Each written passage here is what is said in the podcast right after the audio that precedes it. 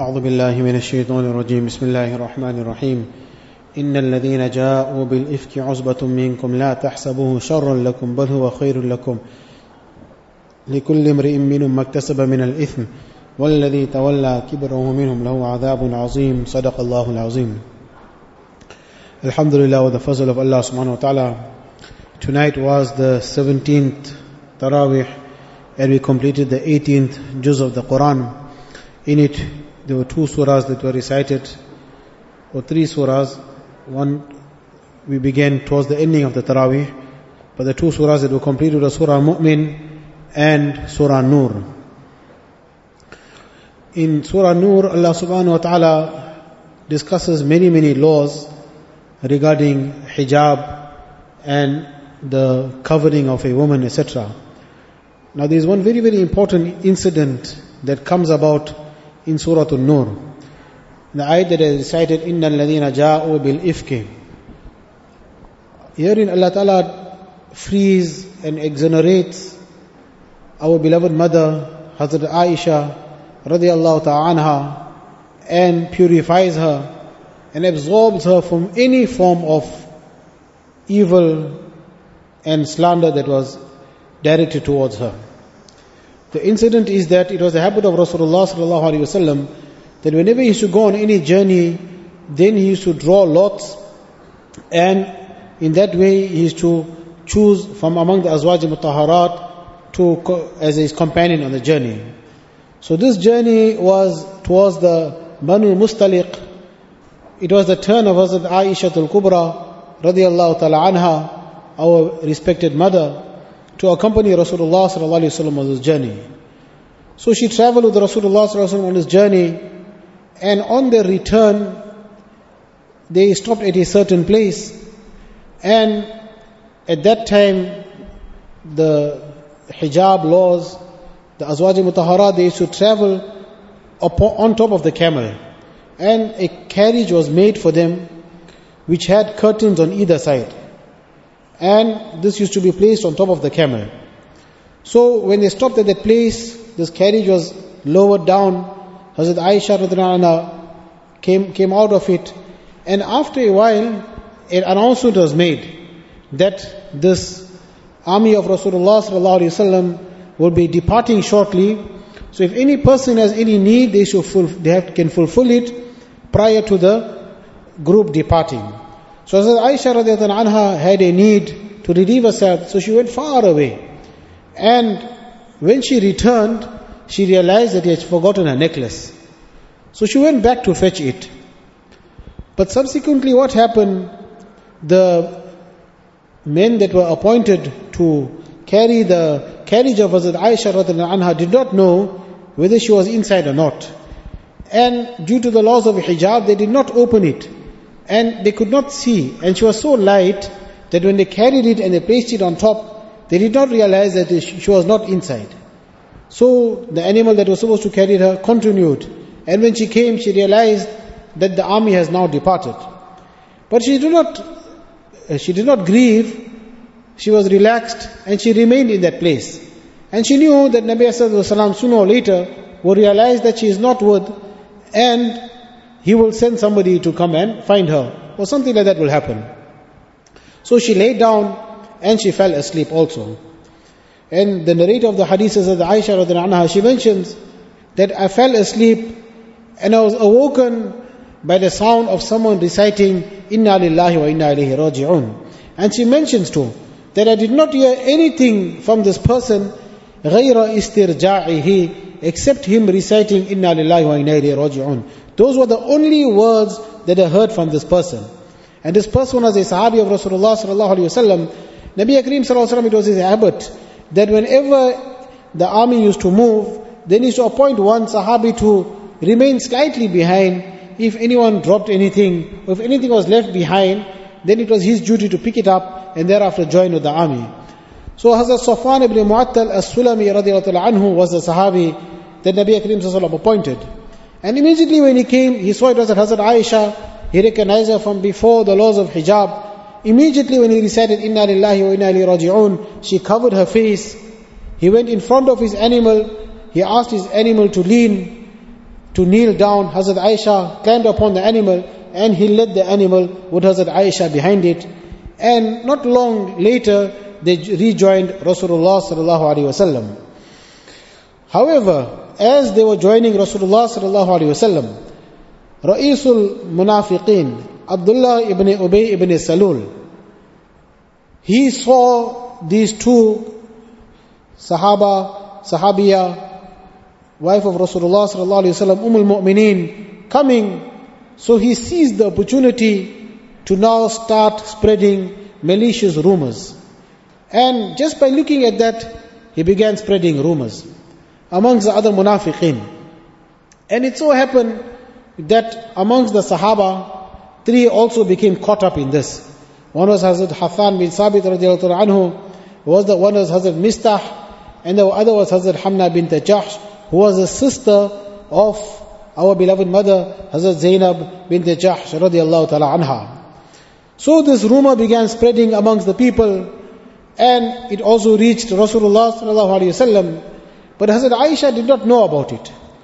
So as time passed, she realized that Nabi sallallahu wasallam was not his normal self.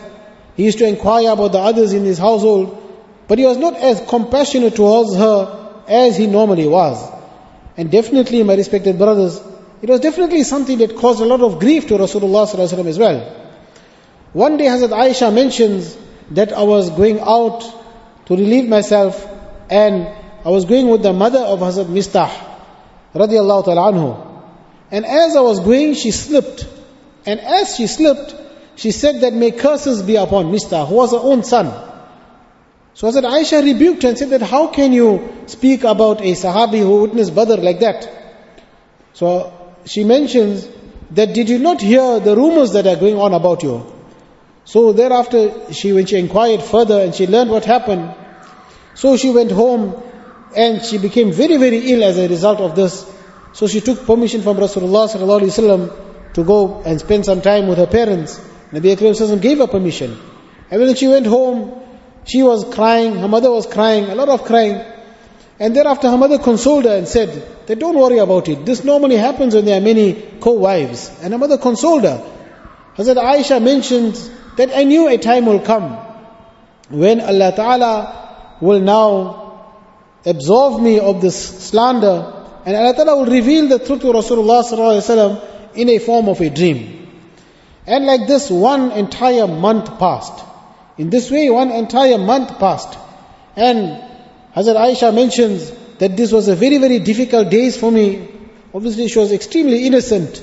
And this was a malicious slander against her that Na'uzubillah, she was involved in some sort of relationship with Hazrat Safwan ibn Mu'attal al-Sulami anhu. So she mentioned that I became very ill, I couldn't sleep at night, and we can understand also what must have been the condition of Rasulullah sallallahu alaihi wasallam. If any one of us were to be placed in this situation, if someone were to slander our partners, it will obviously be a slander against us also, and it will be a, very very difficult for the person, who, for the husband also to bear. So she mentions that once I was in the company of Rasulullah sallallahu alaihi wasallam, and Nabi sallallahu broke out into sweat, and it was such that whenever wahi was revealed upon Rasulullah sallallahu alaihi wasallam, even if it was on the coldest of days, Nabi Kareem sallallahu used to break beads of sweat used to be found on the Mubarak forehead of Rasulullah sallallahu alaihi wasallam. And Nabi Kareem sallallahu wahi came upon Rasulullah sallallahu alaihi wasallam, and an entire month passed in this way. And wahi came upon Rasulullah sallallahu alaihi wasallam and thereafter Nabi Kareem sallallahu recited the ayat, إِنَّ الَّذِينَ جَاءُوا بِالْإِفْكِ عُصْبَةٌ مِّنْكُمْ That those, that group of them, they have committed a malicious slander and Hazrat Aisha radiallahu is free from this and gave glad tidings thereafter to Hazrat Aisha radiallahu anha.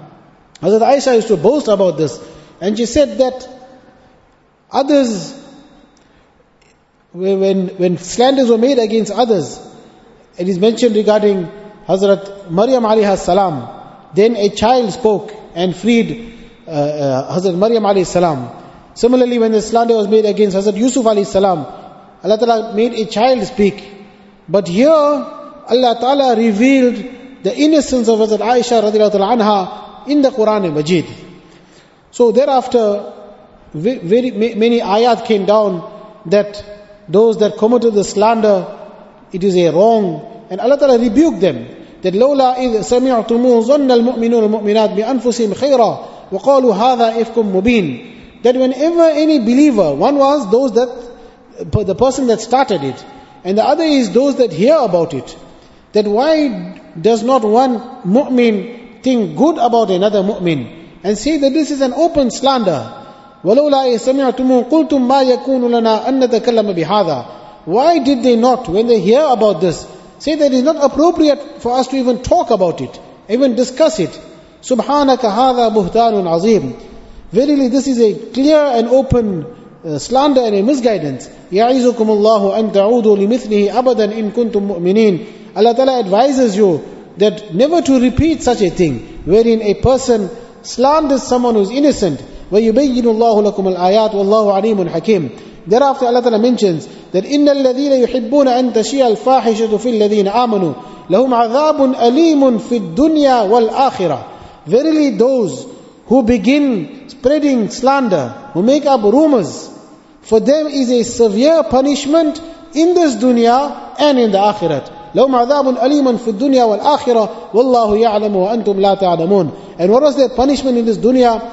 Those, the person that started it, Abdullah ibn Ubay ibn Salul, Ra'isul Munafiqeen, he was given 80 lashes, double. 40 lashes for starting of the rumor and 40 lashes for spreading the rumor and the rest of them, even those uh, Sahaba who were involved in it, Hazrat Hassan bin Sabit, Mistah and Hamna, they were also given 40 lashes. And thereafter Allah Ta'ala mentions that وَلَوْلَا فَضْلُ اللَّهِ عَلَيْكُمْ وَرَحْمَتُهُ وَأَنَّ اللَّهَ رَؤُوفٌ رَحِيمٌ it is the mercy of Allah subhanahu wa ta'ala and Allah ta'ala is most compassionate and Allah ta'ala is most merciful. So friends and elders, this is one incident that I mentioned and we find that in our today's time also it is something that you should be very, very careful of. Many a times, especially in today's time with the advent of social media, it is so easy now to start spreading a rumor. And then we put it below it, forwarded as received. As if this will now absolve you from any responsibility. Many times you hear something, you know too. It is not, it, it might look far from the truth, or it's half the truth, or it is completely lies. But you send it, and thereafter you put underneath it forwarded as received that I'm not sure whether it's true or not, but it could be true. But friends and elders, we find that here there are warnings regarding such a thing.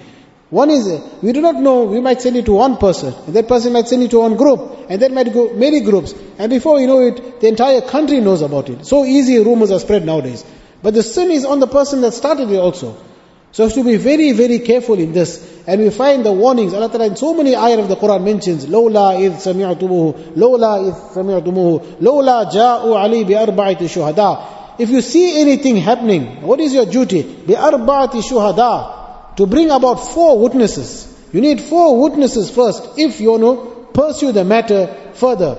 فإذ لم يأتوا بالشهداء فأولئك عند الله هم الكاذبون If you don't have any witnesses regarding it, then in the eyes of Allah subhanahu wa ta'ala, you are regarded as a liar. May Allah subhanahu wa ta'ala protect us, may Allah save us, may Allah guide us all. Wa akhiru dawana alhamdulillahi rabbil